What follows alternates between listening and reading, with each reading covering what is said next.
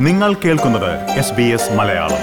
കൂടുതൽ പരിപാടികൾ കേൾക്കാൻ S B S dot com dot A U slash Malayalam സന്ദർശിക്കുക. SBS SBS SBS SBS SBS SBS Malayalam. ഇന്നത്തെ വാർത്ത.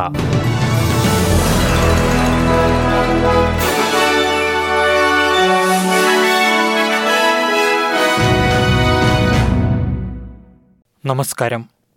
ഇന്ന് രണ്ടായിരത്തി ഇരുപത്തിരണ്ട് മെയ് ഇരുപത്തിയഞ്ച് ബുധനാഴ്ച. എസ് ബി എസ് മലയാളം ഇന്നത്തെ വാർത്ത. വായിക്കുന്നത് ജോജോ ജോസഫ്. ഓസ്ട്രേലിയയിലുടനീളം അതിതീവ്ര മഴയുടെ സാന്നിധ്യം വർദ്ധിച്ചു വരുന്നതായി കാലാവസ്ഥാ നിരീക്ഷണ കേന്ദ്രം.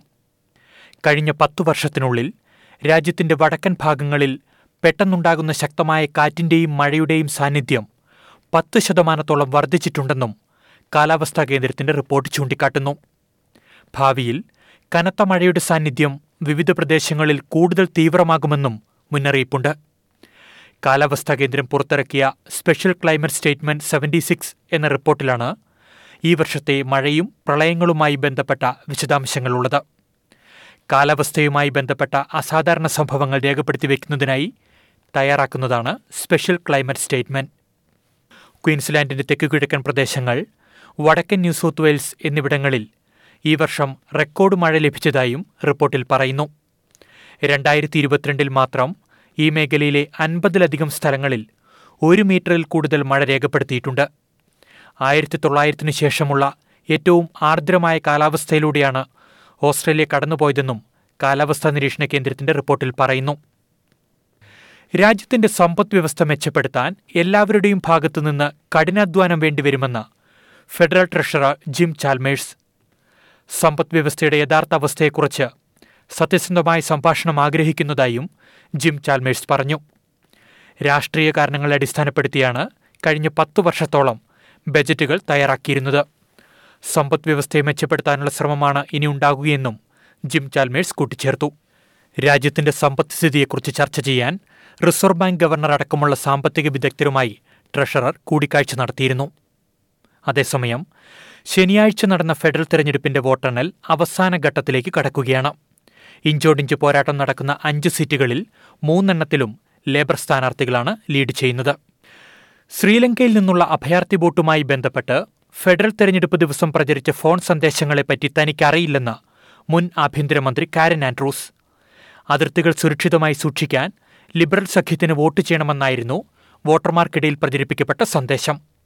എന്നാൽ തന്റെ അംഗീകാരമില്ലാതെയാണ് സന്ദേശങ്ങൾ അയച്ചതെന്നും പാർട്ടി ഇത്തരമൊരു കാര്യത്തെപ്പറ്റി ആലോചിക്കുന്നത് താൻ അറിഞ്ഞിരുന്നില്ലെന്നും കാരൻ ആൻഡ്രൂസ് വ്യക്തമാക്കി. ഓസ്ട്രേലിയയുടെ പുതിയ പ്രതിപക്ഷ നേതൃസ്ഥാനത്തേക്ക് പീറ്റർ ഡെറ്റൺ എത്തുമെന്ന് ഏറെക്കുറെ ഉറപ്പായി. പ്രതിപക്ഷ നേതൃസ്ഥാനത്തേക്ക് പാർട്ടിയിൽ കാര്യമായ എതിരാളികൾ ഡെറ്റൻ ഉണ്ടാകില്ലെന്നാണ് റിപ്പോർട്ടുകൾ. കോവിഡ് വാക്സിന്റെ നാലാമത്തെ ഡോസ് വിതരണം വിപുലീകരിക്കുവാൻ ഫെഡറൽ സർക്കാർ തീരുമാനിച്ചു. ആരോഗ്യപരമായി ദുർബല വിഭാഗത്തിൽപ്പെടുന്നവരിലേക്കും വൈകല്യങ്ങളുള്ളവരിലേക്കുമാണ് വാക്സിൻ വിതരണം വ്യാപിപ്പിക്കുക. നിലവിലെ ഘട്ടത്തിൽ പൊതുജനത്തിന് വാക്സിൻ ലഭ്യമാകില്ല. അറുപത്തിയഞ്ച് വയസ്സിന് മുകളിലുള്ളവർക്കും രോഗപ്രതിരോധ ശേഷി കുറഞ്ഞവർക്കും ആദിമവർഗ വിഭാഗങ്ങളിൽപ്പെടുന്നവർക്കുമടക്കം നിലവിൽ രണ്ടാമത്തെ ബൂസ്റ്റർ ഷോട്ട് ലഭ്യമാണ്.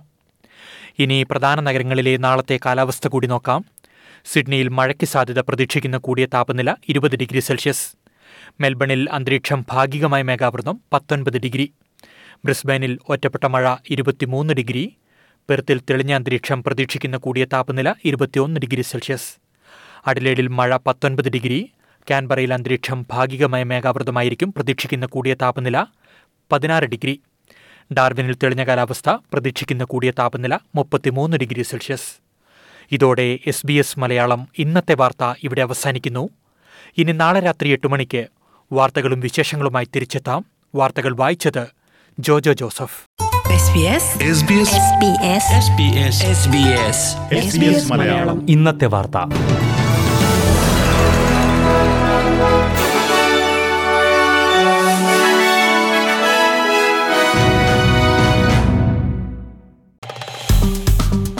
like share comment S B S Malayalam. Facebook page